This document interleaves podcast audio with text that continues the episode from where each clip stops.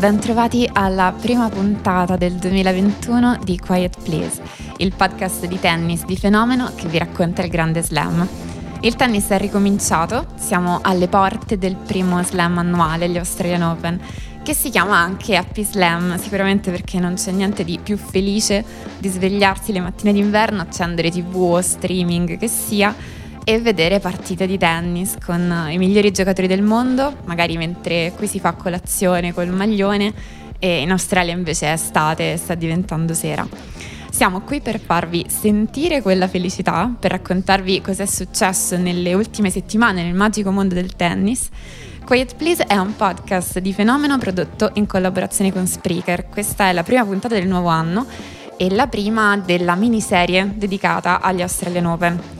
Non la prima puntata di Quiet Please in assoluto perché a fine 2020 vi abbiamo già raccontato del Roland Garros e delle ATP Finals e quindi le voci del podcast non sono una novità. Io sono Tiziana Scalabrin, di fronte a me c'è Emanuele Atturo e ringraziamo di cuore tutti gli ascoltatori che ci hanno scritto e aspettato per tutta l'off season. Come promesso siamo qui e per iniziare io ho una domanda per Emanuele di solito sono io che faccio le domande all'inizio, però ti lascio questo privilegio. Eh lo so, infatti potrei essere stata influenzata da, mm. dallo stile di conduzione del podcast, da, da, qualcos'altro, ma... Spero sia una domanda all'altezza dell'ultima che mi hai fatto nell'ultima puntata di Quiet Please.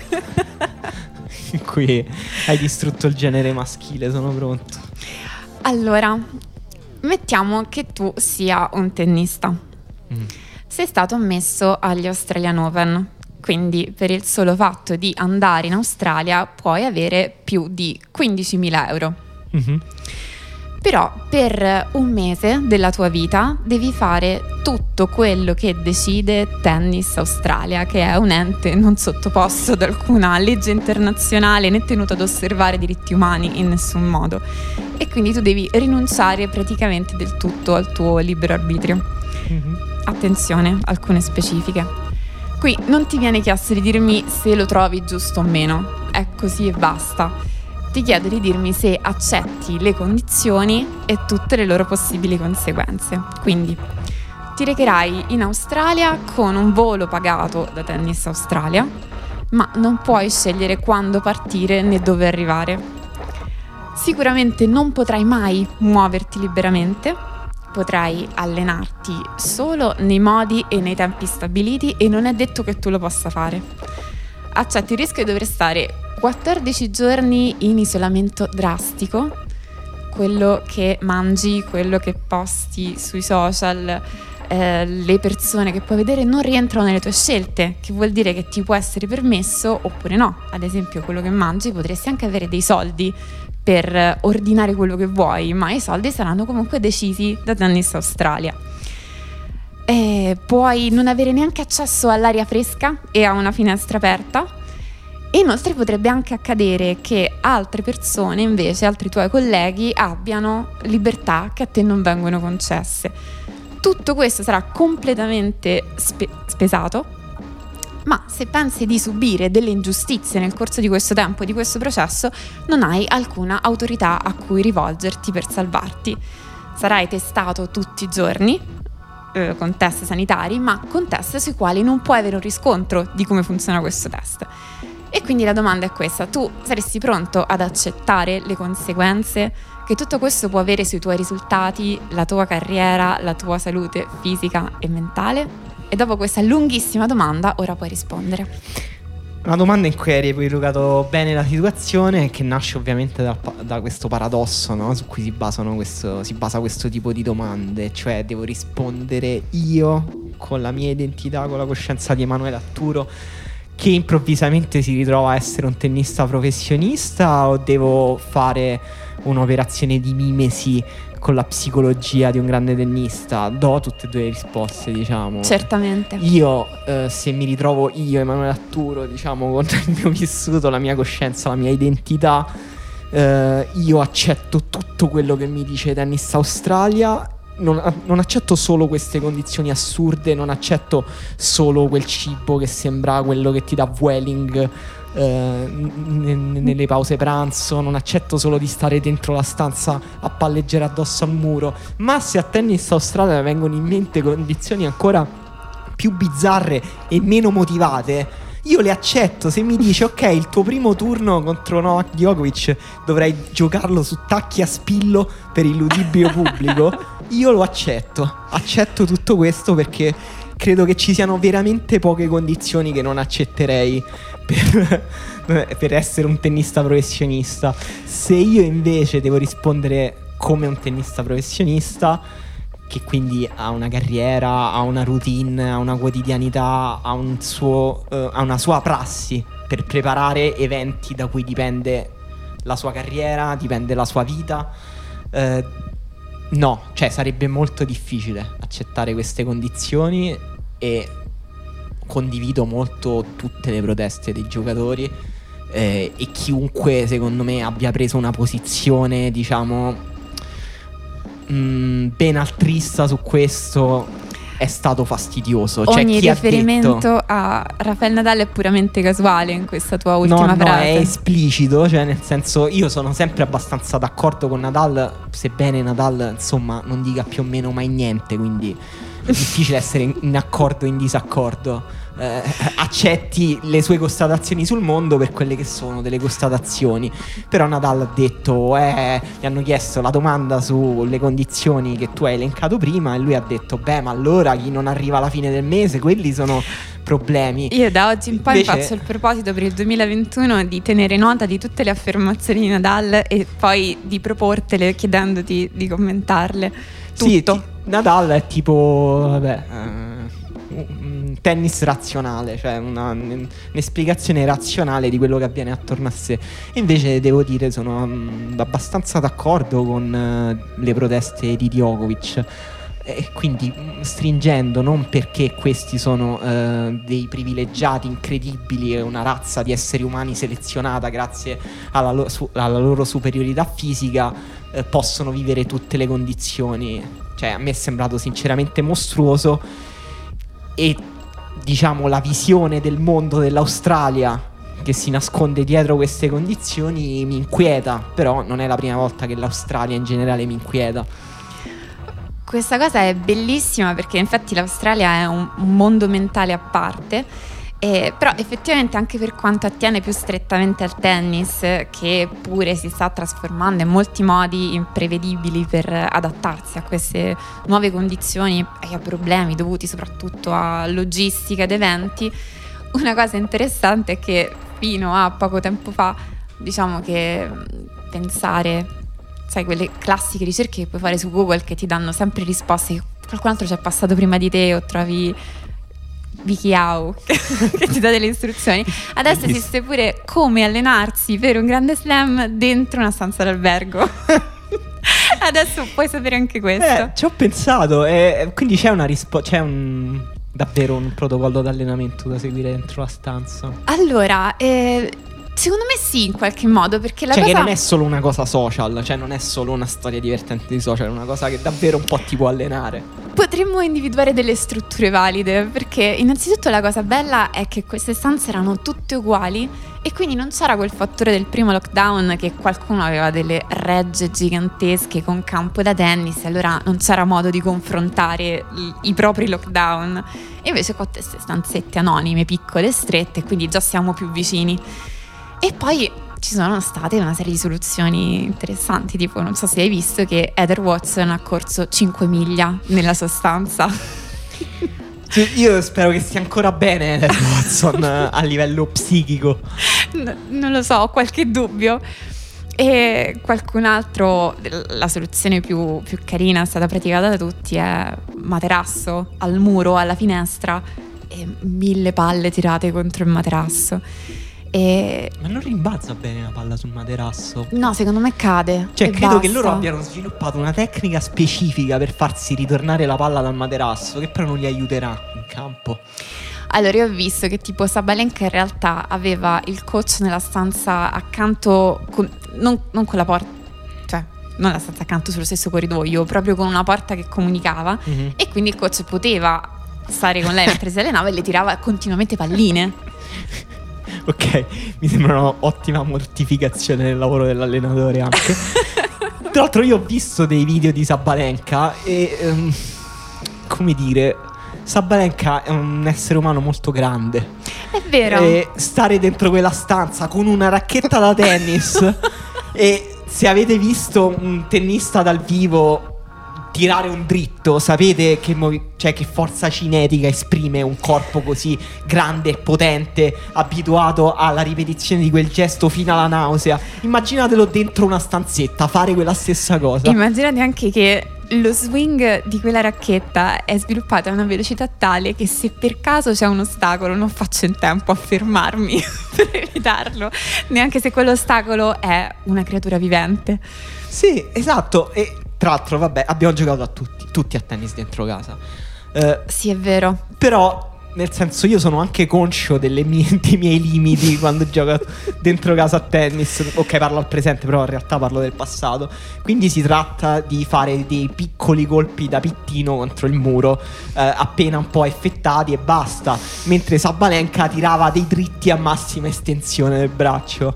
Sì, e quindi non possiamo che fare i complimenti a forse chi ha arredato quelle stanze d'albergo ha previsto a un certo punto che potesse essere necessario creare una sorta di spazio vuoto centrale molto ampio che, che è stato perfetto in questi casi, altrimenti era, sarebbe stato tutto distrutto.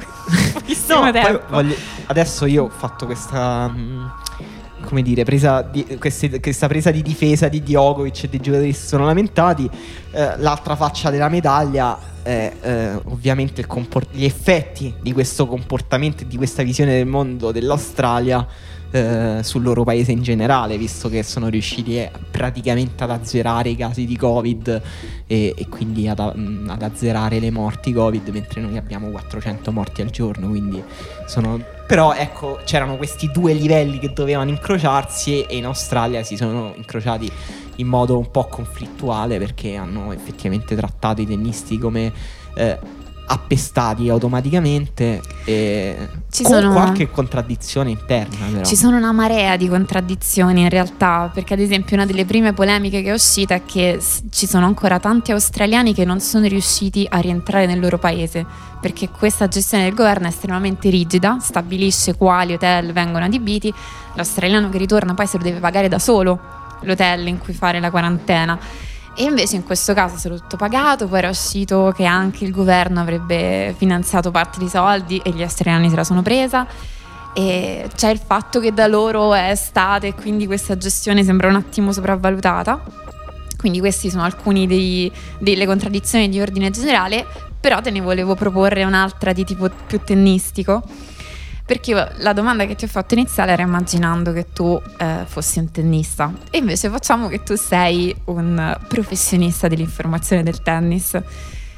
Praticamente in questo caso era folle pensare che dei giornalisti potessero andare a seguire il, lo slam direttamente in Australia, anche perché altrimenti saremmo stati lì, giusto? Sì, penso, all'inizio ci avevano anche contattato, Infatti. abbiamo detto vediamo come evolve la situazione sanitaria. No, ecco, ti volevo dire, praticamente in questo caso Tennis Australia sta anche gestendo al 100% tutta l'informazione che viene data da questo slam, tant'è che l'anno scorso si parlava tantissimo del fatto che l'Australia era completamente in fiamme e mm-hmm. questo c'erano anche nubi di fumo che arrivavano sui campi. Sì. Anche ora ci sono gli incendi in Australia, ma siccome non c'è una stampa internazionale che sta osservando questa cosa, nessuno lo dice, cioè non, non sta minimamente parlando di nessun uh, minuscolo incendio, ma ci sono. Ci sono, hanno distrutto tipo 80 abitazioni civili nella regione di Perth. E, va bene, quindi... Mm, ok, questa non è una domanda, quindi te la faccio io una domanda su questo. questo è il presente contingente o è anche il futuro?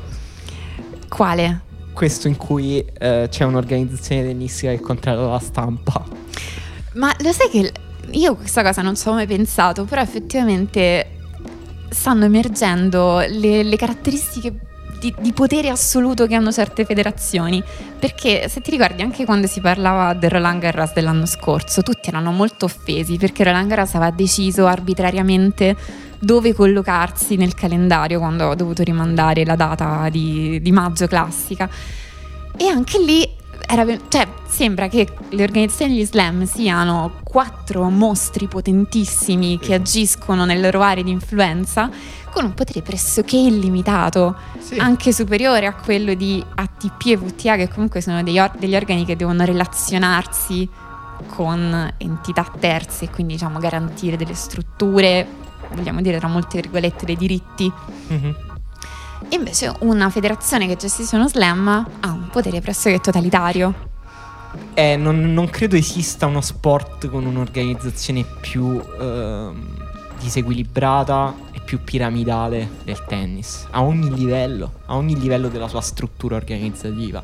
E chi non segue il tennis, secondo me, è sempre un po' sconvolto di, ehm, di sapere questo tipo di cose di sapere per esempio che eh, la maggiore organizzazione tennistica, eh, l'ATP, è fondamentalmente un sindacato di giocatori controllato da un concilio di giocatori che per lo più è gestito quindi da giocatori molto potenti che fanno per lo più i, lo- i loro interessi. Tutto questo ovviamente crea del, dei dislivelli che sono poi i dislivelli anche, come dire, umani eh, di classe che esistono tra il numero 160 del mondo e il numero 30 del mondo. Sono due persone che conducono una vita diversa. Completamente. E non so se eh, ricordavate eh, Dustin Brown, no? Certo. Dustin Brown è uno che per esempio cioè un, tennista eh, famoso, è un tennista di talento, un tennista che ha avuto diciamo una carriera di medio-alto livello, cioè che ha battuto sì dei campioni slam, nello, cioè è riuscito a battere Nadal a Wimbledon. Stiamo parlando di questo tipo di tennista e Dustin Brown ehm, per un periodo ha dovuto girare comunque con un camper tra un torneo e l'altro per abbattere il più possibile i costi. Si lavava i vestiti a mano da solo e que- questo comunque è un tema di cui ogni tanto si parla, ma si parla sempre troppo poco.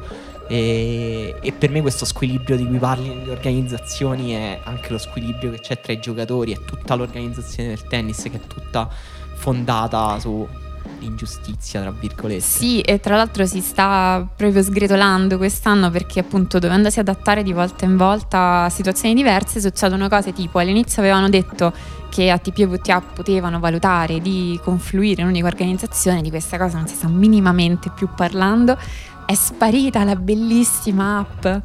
Era forse la prima app che ho scaricato quando ho avuto il mio primo smartphone, i risultati di ATP e VTA. Adesso non esiste più e la VTA non ha un'app. Cioè, sono devastata da sì, questa vabbè, cosa. VTA è stato, è stato, il 2020, il Covid è stato devastante per la VTA. Tragedia. Ehm, ti faccio prima di passare un po' al campo anche una domanda. Se tennis Australia, diciamo, eh, arriviamo in un momento in cui il tennis è fondamentalmente sparito a causa delle condizioni sanitarie che ci sono, spariscono tutte queste organizzazioni di cui tu parli, quindi l'organizzazione di Wimbledon, del Roland Garros, l'ATP, tutto è controllato da Tennis Australia. E eh, viene da te e tu devi prendere una decisione. Perché Tennis Australia, lo sappiamo, prende decisioni anche un po' controintuitive. Quindi la sua decisione è o il tennis si guarda o si gioca eh, oh mio e Dio! Quindi viene da te e ti, e ti dice: Devi rinunciare a una cosa. Senti, Rinunci al tennis guardato o al tennis giocato? Questa è veramente una ripicca di domanda distopica, malvagia. Eh, mi chiesto una cosa cattivissima. Eh sì. Eh. Voglio, voglio, sentire tutto questo momento di silenzio, di tilt, in cui non sai che cosa dire. Lo lasciamo anche agli ascoltatori. Allora, sto a pezzi. Cioè, questo è peggio vuoi più bene a mamma o papà. sì. Al, il tennis guardato c'è sempre. C'è sempre, c'è di notte, c'è quando stai male, c'è in tutte le situazioni, c'è nella solitudine. Nella vecchiaia. Ma, ma io vedo sempre questi video sui vari social di persone a 95 anni che giocano a tennis e quindi ci voglio ah, credere. Okay e quindi ci sto credendo, non mi distruggere questo mito per favore. Però le endorfine che ti dà il tennis giocato, Però, come faccio? Vabbè, le endorfine, insomma, sono una cosa fisica e viene dallo sport in generale, puoi andare a correre, puoi giocare no, a paddle. No. Anche perché questo quello che lo- Prego, no. mi, mi dispiace anticiparti che questo non è uno scenario distopico, ma uno scenario reale di quando non esisteranno più campi da tennis, ma solo da paddle. Io, io ho mega paura di questa cosa. Perché è Eh, vera, è eh, semplicemente così. Io non l'ho, non l'ho mai fatto e ho paurissima del fatto che persone con cui ho giocato a tennis mi dicono dopo che gioco a paddle non riesco più a mandare la palla oltre la metà campo Eh sì, a tennis e, e quindi visto che già non è facile Perché ti, ti desensibilizza il, Esatto. il braccio. No, non scelgo il cattivissima, il tennis giocato. Ho i brividi, mi sta accapponando la No, pelle. mi piace, mi piace, dire. una bella risposta che fa di te una pura di cuore. E poi perché l'unica, l'unica vera è che se esiste ancora il tennis giocato posso guardare tipo quelli del campo accanto. Meglio di niente. È vero, comunque è vero che il tennis eh, anche nei suoi livelli bassi propone delle partite divertenti In- da seguire. Sì, sì. Però mi hai fatto veramente male, quindi andiamo avanti. Che cosa c'è da segnalare di così interessante di queste settimane? Innanzitutto il fatto che giocano, stanno giocando una marea di tornei. Sì, anche perché Tennis Australia appunto nel suo mondo distopico ha quindi creato una specie di mini tour dentro l'Australia per recuperare tutto. Cioè Ma prima... mini tour intensivo. Sì, folle. Li ha chiusi tutti in albergo per due settimane e poi li ha liberati una settimana e ha detto adesso fate 12 tornei prima degli Australian Open. Tutti di natura molto diversa. C'è WTA Melbourne, che però è anche ATP Melbourne. Poi c'è Adelaide. Poi c'è l'ATP Cup. Poi c'è Melbourne 1, Melbourne 2 e, e non sono qualificazioni in realtà perché dobbiamo dire per essere precisi che le qualificazioni degli Australian Open si sono giocate non in Australia ma nel caso di quelle maschili a Doha, Sì. quelle femminili a Dubai. Quindi in due posti che mh, diciamo non tutti possono giurare che esistono veramente. No, io non, non potrei giurarlo. E, e perché? Perché volevano far arrivare in Australia soltanto chi doveva davvero arrivare in Australia. E quindi le hanno fatte molto tempo fa e mm, così se vogliamo passare da questo, mm, da questo argomento possiamo dire al volo che si sono qualificati ad esempio eh, Alcaraz che giocherà la sua mm, prima apparizione slam da 17enne quindi Sì. già dicono- Alcaraz, mh, ve ne abbiamo parlato nelle altre puntate di White Please, ma se proprio non lo sapete è il giovane diciamo più talentuoso tra i nuovi, tra i nuovissimi che arrivano, tra, tra i debuttanti di questo 2021. forse il, il minorenne Sì, più interessante da tenere d'occhio. sì. E- E, per esempio Alcaraz ha, se non sbaglio, un anno meno di Musetti, Sì, e- però si è qualificato a differenza di Musetti, che non sta vivendo un grandissimo periodo, sta giocando anche de- dei challenge ad Antalya dove comunque ha perso da Bonzi, Al- invece alle qualificazioni dell'Australian Open è stato eliminato da questo tennista olandese che ha un nome da tennista olandese eh, che adesso con l'aiuto di Google vi dirò eh, Botic von de Zandschulp grazie. scusate chiedo grazie scusa a te tutti E, e al tuo motore di ricerca. e, mm, ha perso in tre set. Diciamo subito una cosa che avevamo già detto in passato: il cemento non è la superficie di Musetti, e anzi sarà quella dove troverà più difficoltà. La superficie di Musetti preferita è la terra, ma ha un tennis che lo potrebbe far giocare bene anche su erba. Però il cemento è una cosa ancora un po' complicata per lui. E eh, non ho visto questa partita, però mi hanno detto che invece questo olandese aveva una certa attitudine su cemento, quindi non è proprio una sconfitta drammatica. No, eh, forse in questo senso anche non ha perso molto a non andare in Australia, proprio perché i risultati forse non arriveranno dal cemento. Eh, però abbiamo avuto qualche maggiore soddisfazione dal torneo di qualificazioni femminili a Dubai perché sono riuscite a qualificarsi Errani e Cocciaretto. Sì, Errani epica. Non so se tu vuoi dire qualcosa su, su Errani. Beh, Vediamo cosa fa. Vediamo come va. E no, se- secondo me è davvero mezzo commovente Errani, ma invece mi volevo chiederti qualcosa in più su Cocciaretto, io non ho mai visto giocare, so che solo che ha 20 anni. è- Esatto, è all'età di. Sinner. Alle- all'età di Sinner e quindi voglio dire è un'altra nostra giovane giocatrice che meriterebbe attenzione, però come dicevamo, il fatto che non esistono delle Next Gen Finals femminili c'è sempre un po' meno di attenzione per le, le, giovani ragazze. Quindi dici le eh, next gen hanno comunque cambiato un po' il clima attorno ai giovani? Totalmente, totalmente. Hanno fatto la di- molto la differenza in termini di sviluppo di personalità e di possibilità economiche. Bello. Che comunque sono cose piuttosto oggettive che pesano sulla carriera di uno sportivo giovane. E, e lei è, è oggettivamente, secondo me, molto molto preparata, talentuosa, può fare grandi cose. E, e sì. grandi cose quanto grandi? Difficile. No, non è. Allora, di, di, Sinner sono certa che può vincere uno slam, di lei magari no. Però può fare, può fare davvero molto bene. È ancora un po' indietro, diciamo. È 132 eh, adesso.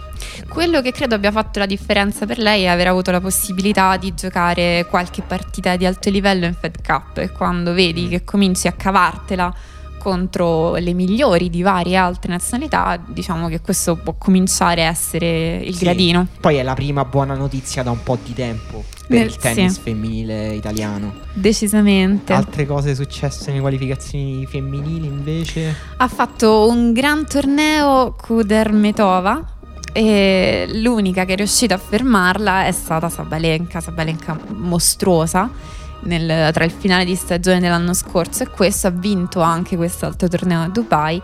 Eh, però insomma si sono viste delle, delle belle partite. E mm, quindi eh, vedremo Alcaraz, vedremo Cocciaretto e vedremo due tennisti che non vediamo da un sacco di tempo e che ritorneranno in Australia con grande gioia nostra e direi di chi ama il tennis, non per essere retorici, però sono veramente due tennisti, un uomo e una donna che eh, da soli rendono interessante seguire un intero torneo. Eh Stiamo sì. parlando di Bianca Andrescu e di Nick Kyrgios. Uh, Andrescu, comincerei da lei. Vai. E, eh, ha avuto forse. Non credo di esagerare se dico se ha, che ha avuto l'altalena più forte, cioè tra alti e bassi, tra tutti gli sportivi. Sì, in estrema. generale negli ultimi due anni. È vero. 2019 Andrescu numero 150 e rotti del mondo, comunque giù di lì. Uh, riesce a vincere tornei pazzeschi, Indian Wells e poi vince gli US Open in finale contro Serena Williams. Partita proprio da, da cinema. Succede quindi una cosa straordinaria perché il circuito femminile eh, ci abitua alle novità. Uh, è un, un circuito mm, che, come dire, tira fuori spesso novità, ma Andresco era una bellissima novità perché giocava un tennis speciale. Sì, potremmo anche parlare di lei considerando una novità tuttora se non avesse già vinto un slam, perché comunque ha 20 anni. 20 mm. anni compiuti a giugno dell'anno scorso, quindi tutto il bello della sua carriera e tutte le cose che ci deve proporre sono ancora davanti a lei. E poi il 2020 una, una spilza di... Cioè, è cominciato all'insegna di infortuni e, insomma... Ad, ad. Se non sbaglio ha finito il 2019 infortunandosi al ginocchio. Sì. E, Shenzhen, poi... se non sbaglio, sì. quella scena delle lacrime in panchina. Esatto. Sì. Quella scena lì e nel 2020 non ha messo piede in campo. Eh, ed è stato davvero un infortunio dopo l'altro. Eh, Cosa ti piace del suo gioco? No, che che ha un gioco molto potente, eh, però non banale. Nel senso, mi sembra una tennista ehm, che mette un pensiero dietro i colpi. Mi sembra Vero. una tennista che eh, non tanto a livello strategico perché sarebbe assurdo, nonostante sia una tennista pronta a livello tattico, ha solo 20 anni. Eh, però è una tennista che non, sa, non si adegua al ritmo, ma invece ogni tanto fa qualcosa di nuovo, sorprendente. Verissimo. Verissimo, no, è, è, davvero questo. È imprevedibile e creativa. E, ed è, sono le cose che a me piacciono di più nel tennis in generale. E, e tra l'altro è anche un personaggio interessante.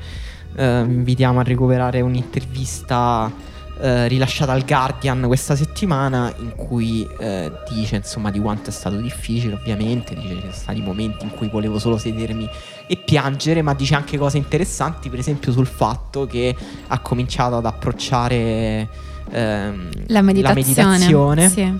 ed è interessante che lei diceva eh, mia madre mi metteva questi libri accanto, dice queste cose che non saprei dire se non hippie stuff. eh, e io li rifiutavo un po'. Poi quest'anno ho cominciato invece ad avvicinarmici perché comunque io eh, ho sempre avuto questa immagine di mia madre come di una persona felice.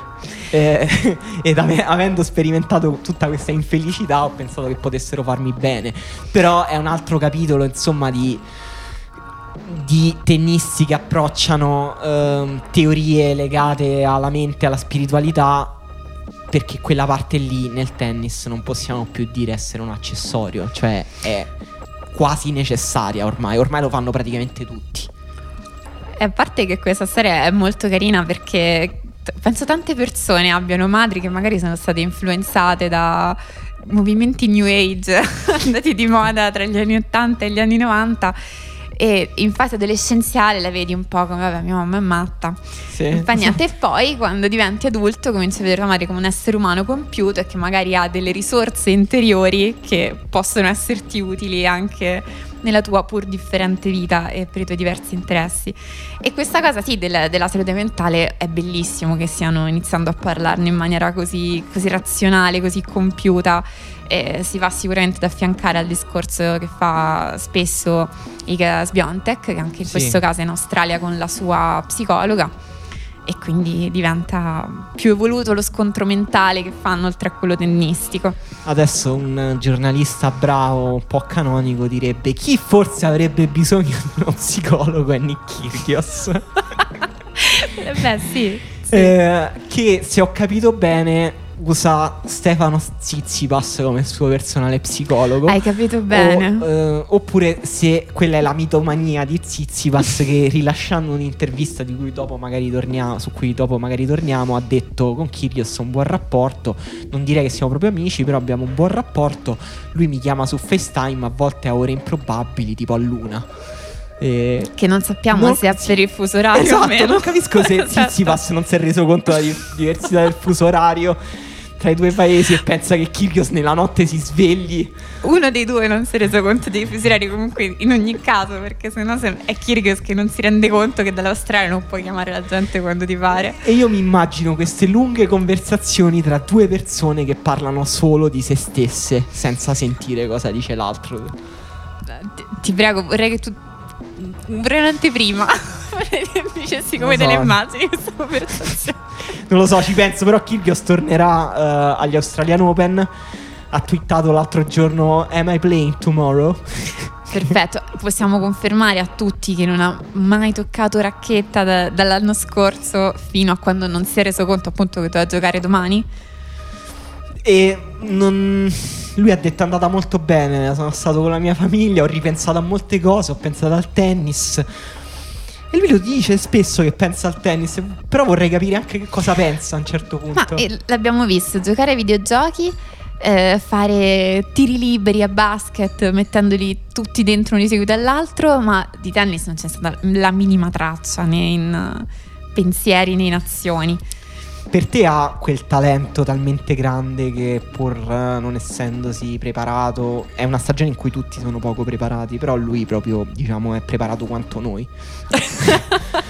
però è così bravo che è così talentuoso che potrebbe comunque, non dico fare un grande Australian Open, però avere un Australian Open dignitoso in cui magari infila anche un, un risultato significativo. Guarda, secondo me può accadere solo perché forse è nell'età perfetta perché questo accada. Potrebbe anche essere troppo tardi. Potrebbe avere avuto quel tipo di talento da poter brillare anche senza allenamento, senza allenatore. Lui sta senza allenatore non si sa quanto tempo. Eh, però quest'anno fa 26 anni e quindi o è questo il momento magico o è passato da pochissimo. E vi invitiamo ovviamente a recuperare la partita in cui è tornato al tennis eh, contro il connazionale eh, di cui in questo momento non ricordo precisamente con... Harry Burkier E, Con e con un con una B. Eh sì. E, mm, in cui ha litigato con l'arbitro. Ha litigato con l'arbitro Allora, adesso dimmi, dimmi una cosa, non- se hai visto questa scena, non è proprio come quando a scuola c'era qualcuno con cui i professori si mettevano proprio con, con tutti i loro pregiudizi perché questo ragazzo va male, allora tutto quello che fa va sgridato in maniera palesemente ingiusta. Sì, ce l'avevano, ce l'avevano con lui, è così. Allora, lui stava, giusto per dare un brevissimo quadro, stava per servire. Come sappiamo, da adesso in poi c'è sempre un orologio che conta circa 20 secondi eh, che un tennista ha a disposizione per recuperare palline e iniziare il momento del servizio. Lui aveva iniziato il momento del servizio, il momento in cui scatta lo zero, e gli viene dato un warning di time violation. E aveva oggettivamente già iniziato. Quindi è stato interrotto da questa cosa. È vero, è vero. E mh, per dare uno sguardo veloce agli altri tornei, eh, sono stati tornei appunto in cui è stato difficile eh, tenere conto di tutto e essere aggiornati su tutto, ma possiamo dire una cosa, cioè che per l'Italia sta andando molto bene. Ah, sì. Perché nella TP Cup abbiamo ottenuto vittorie molto significative contro l'Austria e contro la Francia. Eh, significative soprattutto per Berrettini, eh, che ha battuto Tiem ed è la prima vittoria contro un top 5, credo, se ho capito bene. E eh, ha battuto anche Monfils il giorno dopo. Contro Tiem in particolare ha, ha giocato una partita secondo me spettacolare. È vero da una parte che Tiem è un avversario contro cui Berrettini si trova bene. Perché se non sbaglio è la seconda volta che lo batte, o addirittura la terza. Sì, ma dovrebbe essere la prima da quando Tim Esatto. ha vinto uno slam, quindi non è la stessa cosa. E questo è il Berrettini magico che in realtà sembrava mancasse talmente tanto nel 2020 che abbiamo pensato ma forse siamo sbagliati su di lui, forse ha avuto solo una buona stagione, eh, non riuscirà a replicare certi risultati. No, Sì. noi, a, no- noi a Quiet Please l'avevamo difeso. Però era vero che diciamo i suoi detrattori avevano qualche ragione. Una è gigantesca. Berrettini ha vinto 8 partite nel 2020. Comunque è Ecco. troppo poco. Tu quante partite hai vinto nel 2020? Più di 8 sicuramente. E, e forse sì, stato- forse ne ho vinte più di 8. Adesso non, non ti dirò su contro quali avversari. E tutto era cominciato male proprio agli Australian Open per Berrettini. Australian Open 2020, lui gioca contro Sangren, arriva con eh, qualche problemino fisico, con pochissima preparazione, perde una partita molto tirata, va sotto 2-7-0, rimonta 2-7. Sì. Al quinto, se non sbaglio, ha due palle break per andare di un break avanti. Eh, le sbaglia, perde quella partita e comincia ad avere problemi di vario tipo. Non trova continuità di risultati, non trova continuità anche fisica, non è brillante fisicamente e mentalmente si perde sempre nei punti importanti. E invece, soprattutto dal punto di vista fisico, è sembrato uno che ha lavorato, che ha lavorato in questi mesi di off season e è sembrato veramente brillante eh, contro TM in ATP Cup, anche contro Monfis. E per una volta, a parte solidissimo ovviamente sullo schema servizio dritto, ma per una volta anche molto ficcante dal lato del rovescio. E Sì, quindi infatti grande queste- hype per Berrettini. Queste due cose che hai detto sono molto oggettive, cioè la preparazione atletica si vede che è completamente di un altro livello rispetto a quella dell'anno scorso e anche miglioramenti sul lato del rovescio sono due aspetti anche perché altrimenti per servizio dritto e capacità di stare in partita non c'erano molti dubbi. Però appunto aveva magari qualche, qualche svantaggio su questo fronte e anche probabilmente un, un lavoro razionale fatto dall'allenatore che è Santo Padre che adesso dovrebbe essere se non sbaglio in questa situazione il capitano della squadra dell'Italia all'ATP Cup Sì, sì, esatto, perché nel frattempo l'Italia ha cambiato anche capitano di Coppa Davis. Questa è una delle 7 miliardi di cose successe tra una puntata Sì, di White Please e l'altra. io, io ho letto che Barazzetti ha detto che lui non lo sapeva cioè che l'ha letto Mm. dal comunicato della Feder Tennis che è un po' brutale come cosa dopo vent'anni Sì. di lavoro E comunque adesso il nuovo capitano è Filippo Landri. Sì, è vero che nel senso Barazzutti era tal- da talmente tanto che a un certo punto un cambio ha anche senso sì. uh, sulle modalità, ma invece volevo chiederti um, perché secondo te continuano a succedere queste cose in cui nel mondo dello sport si dà la colpa uh, degli scarsi risultati a un certo punto di un atleta, di un tennista a causa della sua fidanzata, in questo caso mi riferisco a, uh, al fatto che uno dei motivi di cui si dice Berrettini sta giocando male è perché è distratto da Alia Tomljanovic. E vuoi la risposta vera? Ma no, anche una, cioè, una domanda retorica, insomma, insomma anche per... una risposta che mi dica anche, vabbè, che, che ti devo dire, Manuele, è così. Perché la maggior parte dei giornalisti che scrivono queste cose hanno la tipicamente maschile malata che non riesce a fare un ragionamento di senso compiuto senza incastrarsi in cose stupide. È, pa- è pazzesco, è tipo la più... Eh, è, diciamo è la più medievale associazione tra la donna e il diavolo. il fatto che c'è un tennista, un atleta maschio e puro che cerca di conseguire i suoi risultati sportivi e puri perché lo sport nasce dal rifiuto del sesso. Questa è una cosa che ci hanno insegnato gli inglesi.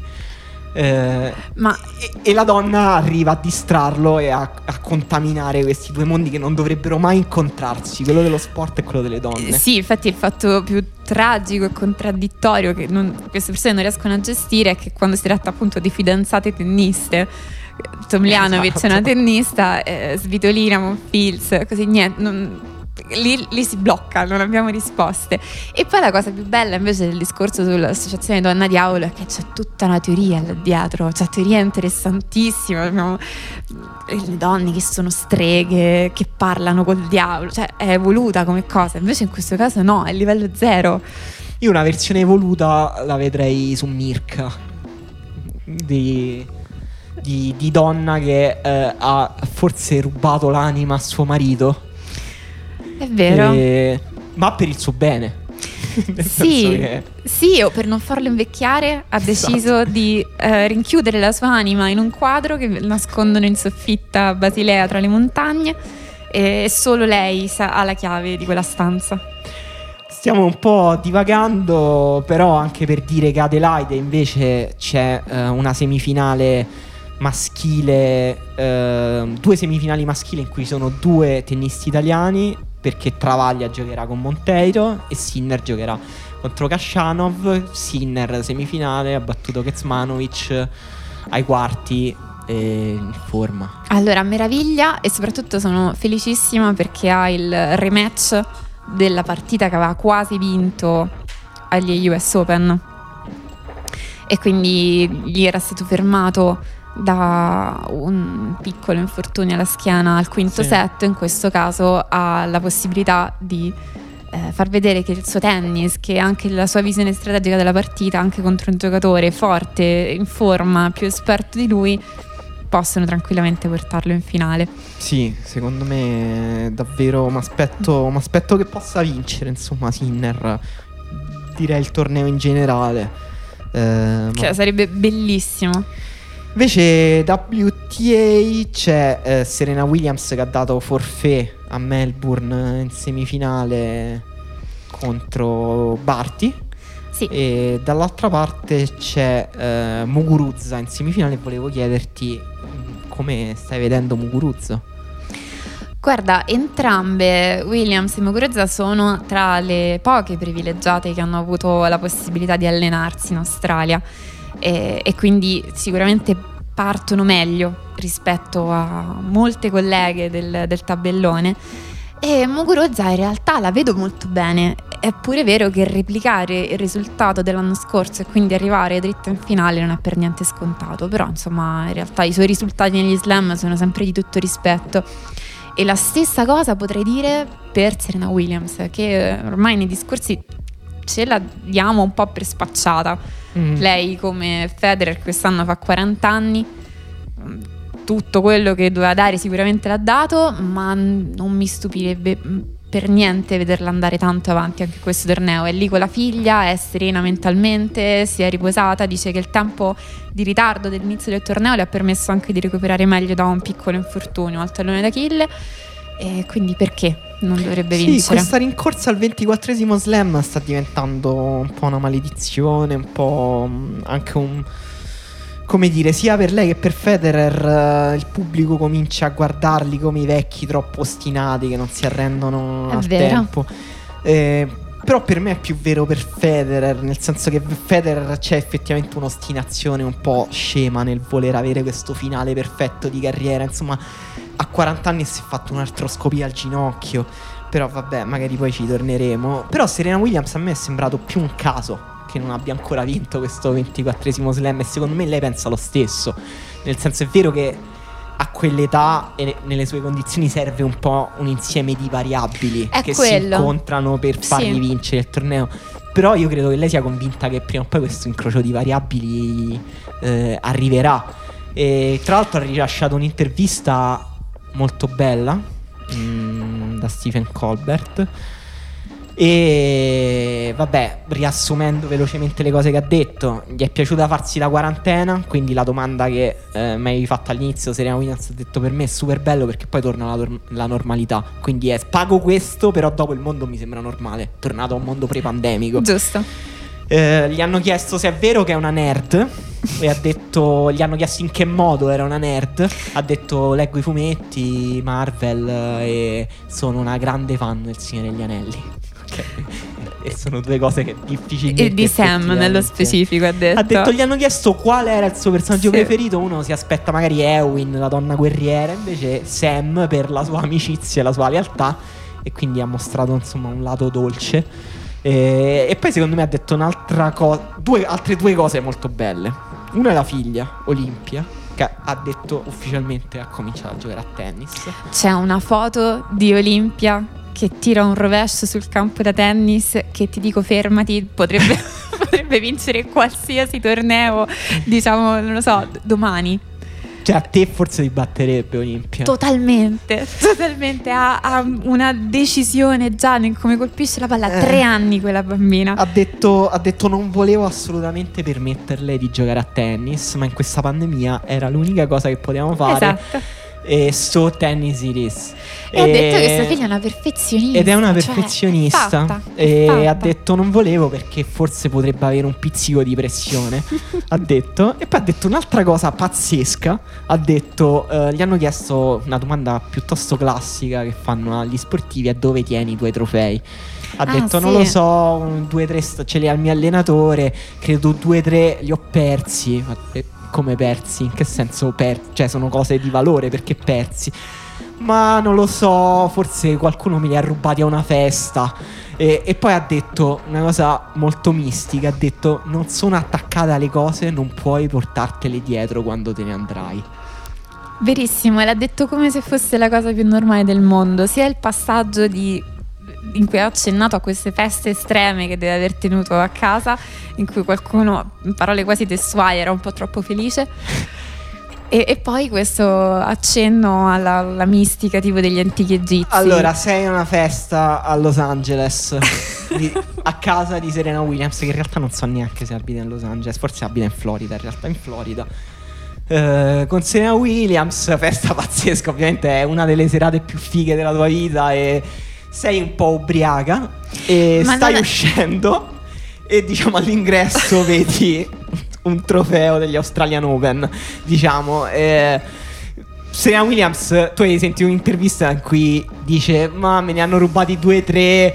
Gli hanno chiesto come è fatto quello degli Australian Open. Ma quando c'è il Super Bowl ci metto le patatine. E tu invece sai che per te potrebbe essere una cosa mezza sacra quella. Oppure non, non lo sai, magari è un momento difficile della tua vita e puoi rivendertele su eBay. Comunque lo vedi là, che fai? Lo prendi o non lo prendi? La mia strategia in questi casi, e sono convinta che lo farei davvero, sarebbe fermarmi davanti alla porta e cominciare a fare commenti su quanto sono belli tutti questi tornei finché qualcuno non si intenerisce e mi dice guarda uno se vuoi lo puoi prendere. Ma qualcuno chi? Cioè qualcuno che un amico di Serena Williams e dice guarda secondo me non se la prende. Mi va bene qualsiasi cosa. O, oppure durante la festa puoi farti amica Serena Williams fino al punto Quello in cui la l'ideale. lusinghi fino a un pu- Ma preferiresti avere un suo trofeo o poter giocare una partita con lei? No, giocare una partita con lei. Eh beh sì, dai, Sì. Non, c'è, non c'è paragone. Va bene. Ma perché mi ha convinto l'argomentazione che poi col torneo che ci fai, che so, lo tieni là sulla libreria, lo devi spolverare, qualcuno una festa te lo ruba e quindi... Allora, approcciamo subito questo tabellone e ti faccio due domande a bruciapelo su cui non, puoi anche non darmi delle risposte argomentate. Campioni uscenti Djokovic, Kenin. Dammi una percentuale di riconferma di Djokovic e una di Kenin. Secondo me tutti e due hanno ottime possibilità, davvero. Eh, non ti dico che sicuramente vincono, ma sicuramente potrebbero giocarsi la finale. E adesso in realtà bisogna un po' vedere anche questo tabellone. ehm, perché, per esempio, eh, il tabellone femminile vede Kenin possibile semifinale con Barty. Infatti, invece, io ti rigiro la domanda sui finalisti, perché i finalisti erano stati invece Tim e Muguruza. Mm. E che cosa pensi possono eguagliare o migliorare il risultato dell'anno scorso? Muguruza, devo dire, la sto seguendo poco, quindi mi, mi appoggio anche alle tue parole, però mi sembra che... eh, cioè, è vero che sta bene, come dici tu, però mi, mi sembra che ci siano delle tenniste su questa superficie, in questo momento, che in una partita importante possono batterla. E mm, agli ottavi con Osaka, sinceramente mi stupirei. Bella partita. Bellissima partita. Bellissima partita. Diciamo c'è un Muguruza Kerber al terzo turno che è già bella, però insomma mi stupirei se Muguruza perdesse da Kerber. eh. Beh, sono, la cosa bella di questo genere di partite quando arrivano è che sono tutte vincitrici slam e quindi sono quei momenti di confronto che appunto nel tabellone, nel circuito VTA in generale che ha avuto un grande turnover non capitano spessissimo. Non, è più così frequente vedere Sharapova Williams, insomma. È bello, Muguruza Kerber, Muguruza Saka, fantastico. E poi gli altri mh, da, da vedere alla prova in questi casi sono totalmente Iga Swiatek. Non vedo l'ora di vedere cosa fa su questa superficie. Eh sì, da lei si aspe- ci si aspetta molto. Cioè è un, po', è un po' la tennista che si aspetta al varco in questo slam perché deve confermare, Eh, deve sì. consolidare. E Rublev. Da- cioè ti aspetti molto da Rublev? Eh, beh, nel senso anche Medvedev, però insomma tutti e due questi giovani tennisti russi hanno fatto talmente bene a fine anno su cemento eh, che anche per loro insomma questa è una bella prova. E mm, per approcciare invece appunto il tabellone maschile, il tabellone alto mi sembra più complicato del tabellone basso, più ostico. Eh, in alto, per esempio, eh, i possibili quarti sono Djokovic Zverev e Svarza- Schwarzman Tiem. Quindi mi sembra ottimo tabellone per Tiem in generale. E Djokovic eh, io è, è davvero non, non so più che aspettarmi bene da Djokovic, nel senso che Djokovic è uno dei pochi sportivi, non dico solo tennisti, che ti sembra invincibile fino al punto in cui perde una partita che non ti saresti mai aspettato e comincia a vivere un periodo negativo. Il 2020 ci ha mostrato un Djokovic eh, per me un po' preoccupante, eh, ma non tanto prima, diciamo nella fase, vabbè, gli Australian Open, figurati, li ha vinti. Ehm, Da- dalla squalifica finals, in poi. le finals, sì, esatto, dalla squalifica in poi mi è sembrato un pochino con meno certezze. Non posto che so- stiamo parlando del favorito assoluto di questo torneo. Che stiamo sì parlando del giocatore più forte del mondo attualmente. La cosa interessante, non so se sei d'accordo, è che appunto tennisticamente sembra aver raggiunto un livello fuori dalla portata di chiunque, Sì. però appunto dall'episodio della squalifica in poi ci sono state una serie di cose che hanno inevitabilmente secondo me toccato la sua salute mentale appunto, che è poi una sua grandissima arma anche tennistica, che sono parte l'episodio in sé, ma tutta una serie di critiche che si è attirato per sue scelte e suoi comportamenti, compresa la decisione di esporsi per gli Australian Open perché era in una quarantena troppo rigida e fare richieste. E sicuramente ricevere così tante critiche in qualche modo potrebbe aver pot- potrebbe essere una forma di stanchezza, che è poi quello che forse ha un po' mostrato durante le ATP Finals. Sì, è vero, è vero, anche a me è parso un po' eh, logoro. Il tennis, una cosa che si dice poco, è che eh, a una certa età, è vero che l'età media si sta alzando sempre di più, ma è anche vero che per me mantenere il controllo mentale sulle proprie partite diventa sempre più difficile dopo i 30 anni.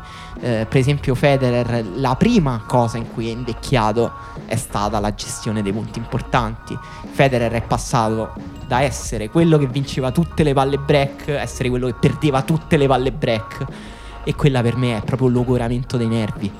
E ehm, per Djokovic sembra un po' più difficile che possa succedere questo, però è vero che eh, an- cioè nel 2020 anche in tornei che ha giocato molto bene ha avuto dei passaggi a vuoto pazzeschi.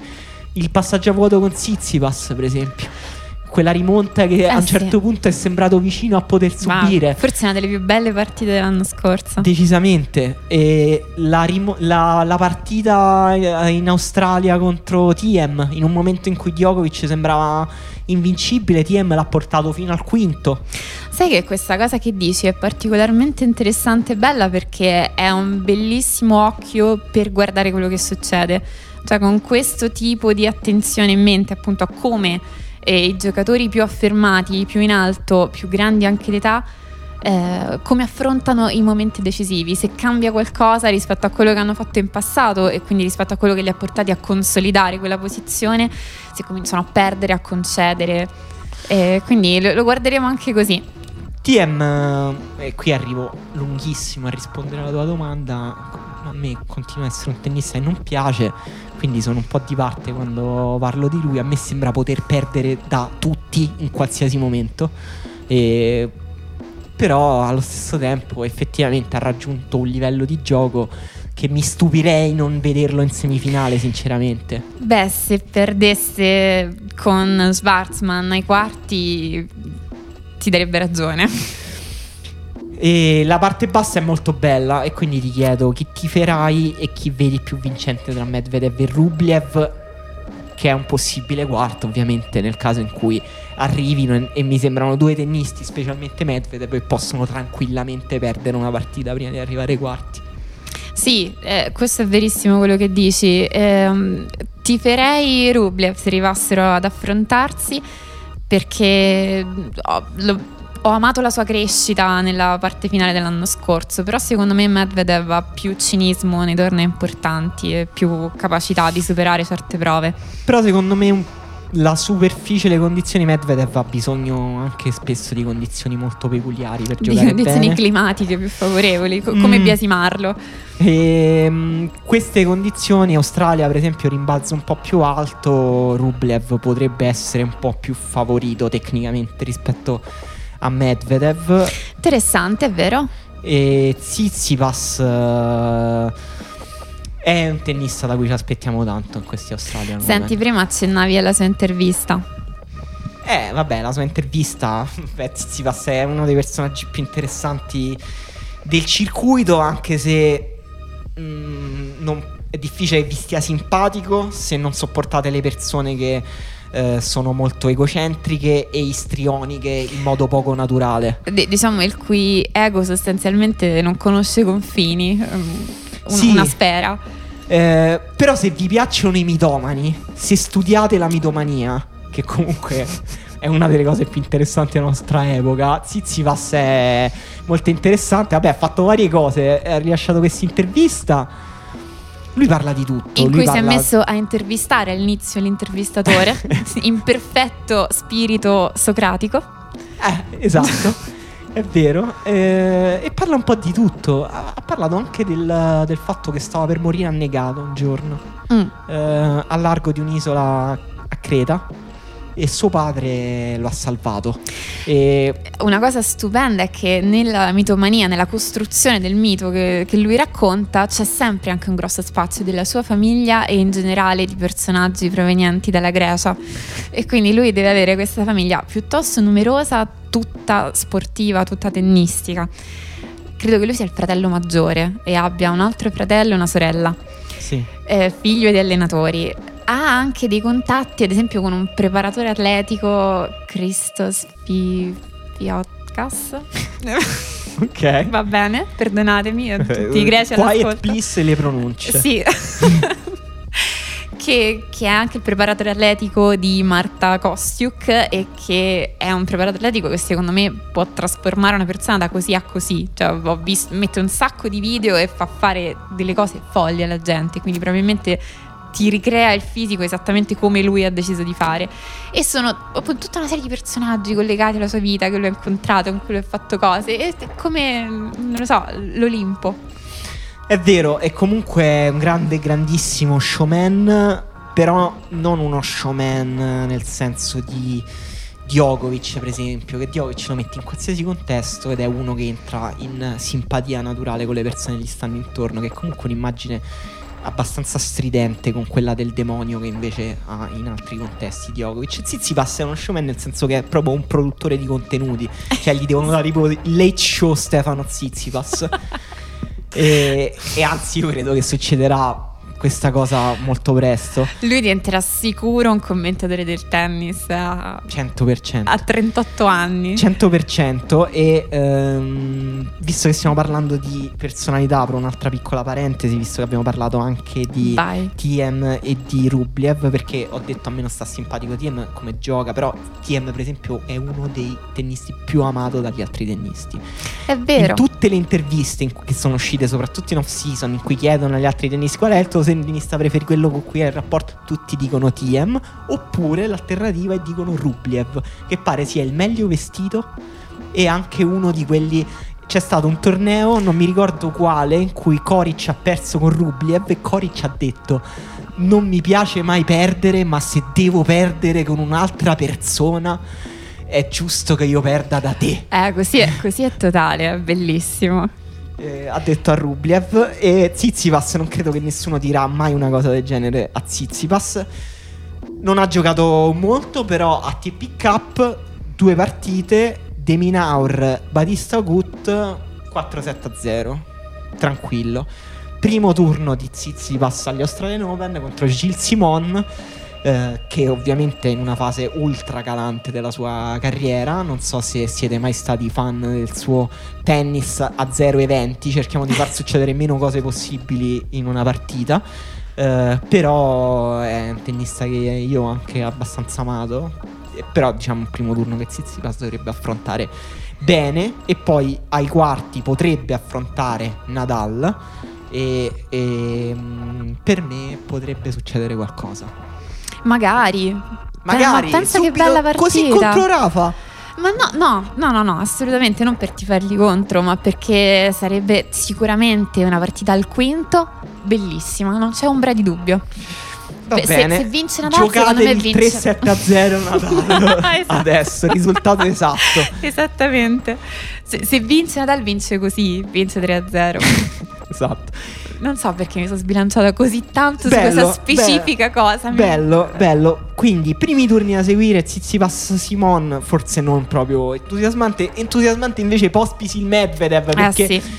Medvedev potrebbe effettivamente perdere una partita prima di arrivare da Rublev ai quarti e potrebbe anche perderla subito. Da Pospisil si toglie il dente, 40 ace di Pospisil e Medvedev va a casa. E poi Possibile. sono i due che vengono aiutati dagli spiriti, eh, da quegli strani spiriti della mitologia russa. Ce l'hanno entrambi così fanno accordi col diavolo prima di cominciare i tornei, quindi comunque anche per questo è interessante per vedere dove si schierano le forze del male. Visto che ti vedo in vena di pronostici, dimmi chi passa tra Dimitrov e Cilic quindi.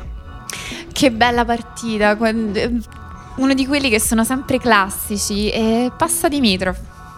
Bello. bello. Mm-mm. Deminaur Sangren, altro bellissimo primo turno perché Sangren tennista pazzo che ha avuto qualche disavventura. Sì, lui era uno di quelli che aveva avuto il Covid e che non volevano farlo partire perché secondo i test australiani c'erano ancora tracce di Covid, quindi gli risultavano positivi ed è dovuto intervenire il ministro della salute australiano mentre il volo era bloccato in aeroporto in attesa di, di decollare senza di lui che è salito 10 minuti prima che il volo partisse in extremis, eh, twittando rabbia senza confini. E Sangren appunto eliminò Berrettini, è comunque un tennista che se trovi in giornata aveva eliminato anche Fognini, bene, serve bene, eh, è sempre t- tatticamente molto pericoloso perché è sempre aggressivo. Eh, Deminaur, eh, tennista forte, che Dai, non però cre- non, ha, non sembra ancora essere arrivato a un livello che può raggiungere grandi risultati. E... Non lo so, mi sembra difficile che Sangren riesca a replicare il sì. super australiano per miracoloso che ha fatto l'anno scorso. No, no, infatti. Mentre magari, eh sì, Demino essendo anche in Australia, non essendo sottoposto a tutto lo stress Ma del... Hai baffi o non hai baffi ultimamente? Mamma mia, poveraccio, aiutatelo. Non capisco, in una foto ha 18 anni, in un'altra foto ne ha semplicemente 47. Sì, ma quei baffi sono terribili. Sì, poi mi sembra che cambi anche colore di capelli. È veramente un tipo strano. Sembra uno che prima di entrare in campo va passa senza la trucco e gli mettono un outfit diverso, lo truccano. Beh, e... ma nel senso non ha un amico che gli dice guarda. un commento sincero sulle tue scelte di look. Poi ha le orecchie a sventolo. Vabbè, comunque tennista simpatico, altro australiano che rivediamo, è un ritorno di cui non abbiamo parlato, Bernard Tomic che giocherà contro Sugita. Bernard Tomic è la Miley Cyrus del tennis. Beh, bellissimo, da, dimmi di più. No, vabbè, poveraccio, era, era, un grande talento, promettente, ha giocato a altri livelli da ragazzino, ma si è bruciato completamente per uh, così per l'hype che gli si è creato intorno e non ce lo siamo giocato te, sì, Tomic, per sempre. Devo dire, vedo che gode anche di un certo culto. Io cioè, rispetto. Come Miley Cyrus. Lo rispetto, però non, non, non riesco neanche a essere attratto da Tomic perché va bene, diciamo, sprecare il tuo talento e Tomic ne aveva tanto, secondo me. Sì. Cioè, aveva un braccio veramente assurdo e il suo back di rovescio è una delle cose più assurde che ho visto tra, le giovani, tra i giovani tennisti e almeno devi, devi, devi, almeno, non dico che devi vincere i tornei o qualche torneo, devi almeno giocarli. Devi, devi andarci, certo. Cioè, devi farmi vedere che puoi giocare. Voglio vederti in campo ogni tanto, anche perdere male, però voglio vederti, quindi sono contento poi che arriverà a questi... No, credo che tutto quello che è rimasto di lui è la frase che hai appena pronunciato e quindi un ricordo. Nishikori Carregno Busta all'opposto, primo turno interessante tra due tennisti poco entusiasmanti.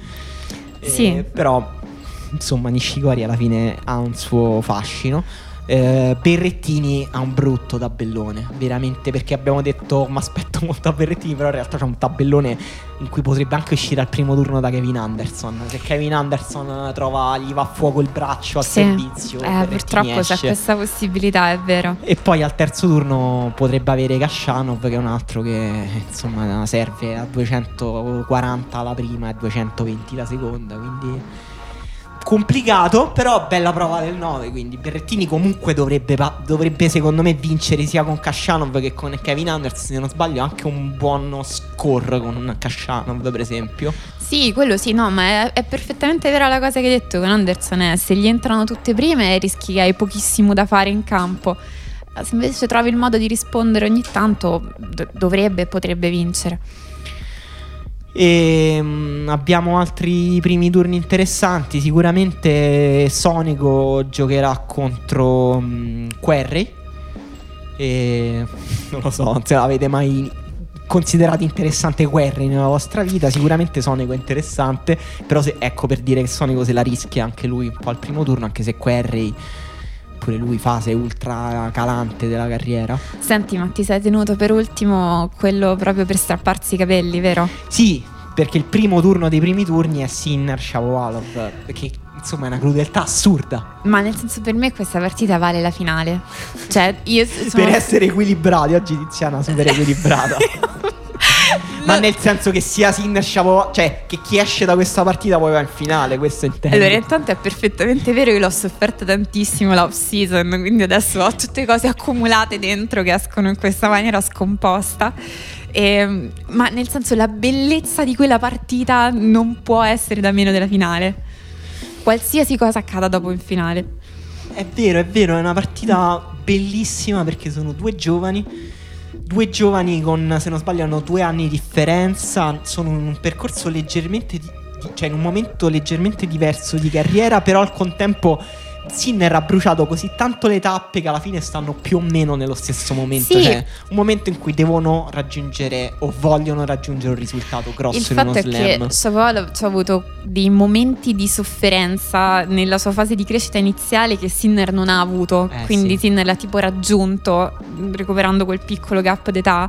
E comunque sono due talenti stellari e spettacolari. Sì, sono due talenti per me che, che incarnano anche due modi di vedere il tennis. eh, perché Sinner è un talento molto regolare, molto costante, molto solido, molto metodico. Shapovalov è un giocatore che vive di momenti, che vive di brillantezze, che vive di spunti, eh, di alti e bassi e quindi è un grande confronto anche di stili. Shapovalov Sì. è un tennista dai tanti vincenti, dal tennis spettacolare. Sinner è anche un tennista di vincenti. Sinner è un Però è killer. uno che costruisce, Certo. è uno che è molto anche tattico, nonostante la giovane età, è anche molto solido. Eh, quindi bellissimo primo turno e non so se è- siamo tutti dentro una grande illusione, però non mi era mai capitato, per esempio, io quando, quando ho visto anche l'ascesa di Berrettini o Fognini nei suoi momenti migliori, mm, io penso, vabbè, la prossima partita la perde, ogni, ogni avversario che ha è quello buono per batterlo, con Sinner mica stiamo dentro questo- questa bolla in cui ci sembra che alla fine può battere chiunque. E Hai co- ragione. Mi sembra in una bolla in cui comunque con Shapovalov parte favorito, nonostante sia un po' strano da dire perché secondo me oggettivamente può essere un po' più vero il contrario. Ho dovuto proprio attivare in me una voce razionale che mi deve ricordare in ogni partita che in realtà non è imbattibile e che quindi dobbiamo mettere in conto la possibilità che perda e che sarebbe normale e umano che accadesse. Perché sì, ha creato questa magica illusione intorno a sé, ma comunque sono felicissima di vedere la partita a prescindere. Sì. E va bene, mi sa che abbiamo detto tutto. L'unica cosa che non abbiamo detto, che è una grossa novità.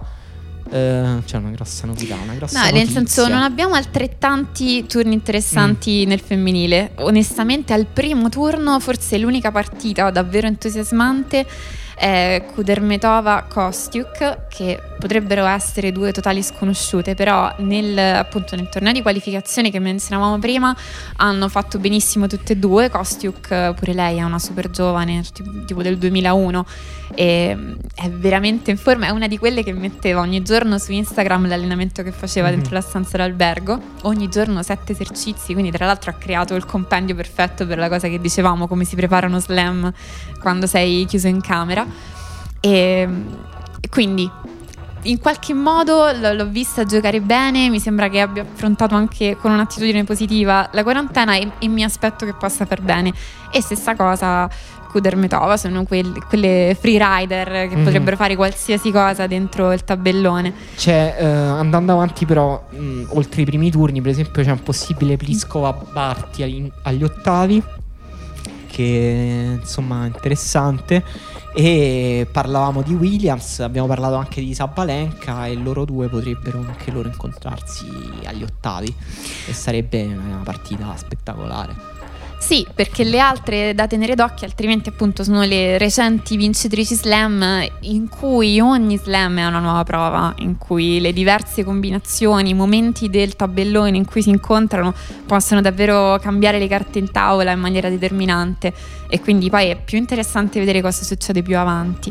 E posso chiederti pure qualcosina su Osaka? Nel senso, Se ne sta parlando. Cioè, Osaka è mm, diciamo la star del circuito femminile. Eh sì. Ehm, però ogni volta che arrivano slam, non è che si parli proprio di lei come la favorita del torneo eh, o una delle favorite, ma è una delle favorite di questi Australian Open.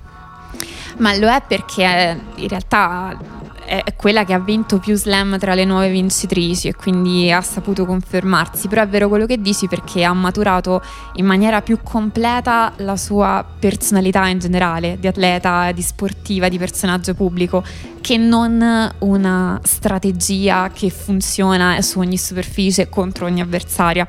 E quindi questo squilibrio tra le due cose fa sì che sei più sicuro di lei, chi è, che crescerà, eccetera, che non che poi effettivamente vinca e possa confermare dei risultati. Io accennavo prima una notizia che c'è stata in questo periodo in cui non abbiamo registrato e che riguarda Federer, cioè abbiamo una data suo ritorno, al suo ritorno in campo che è Oddio, ho detto una data come se avessi una vera data. Invece non abbiamo una vera data, però è il torneo di Doha che si gioca all'incirca a metà marzo, se non sbaglio 15 o 17 marzo. E quindi Federer salta gli Australian Open, ok, lo sapevamo. Non, chi glielo faceva fare a muoversi con tutta la sua sì, diciamo... a un'età in cui dice io mm, mm, un mese lontano dalla mia famiglia semplicemente non posso starci lui alla domanda che ti ho fatto all'inizio della puntata ha risposto no Fondamentalmente questo esatto, è successo. Esatto. E, però ecco, mh, mm, torna a marzo e vuole eh, ostinatamente arrivare a questo finale in cui lui va da Wimbledon alle Olimpiadi.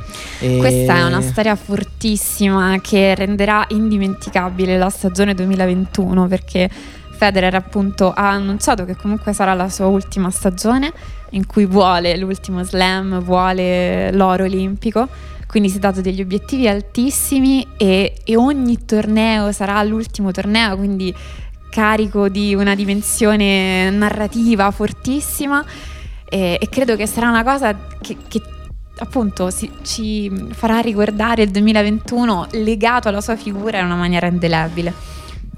Magari durante Quiet Please in generale torneremo di certo perché questo podcast vivrà anche per raccontare i prossimi slam, il ritorno in campo di Federer, quindi avremo modo di tornare e magari parlare di precedenti eh, storici nel tennis, di tennisti molto in là con l'età che tornano a giocare e che magari sono ancora ultra competitivi.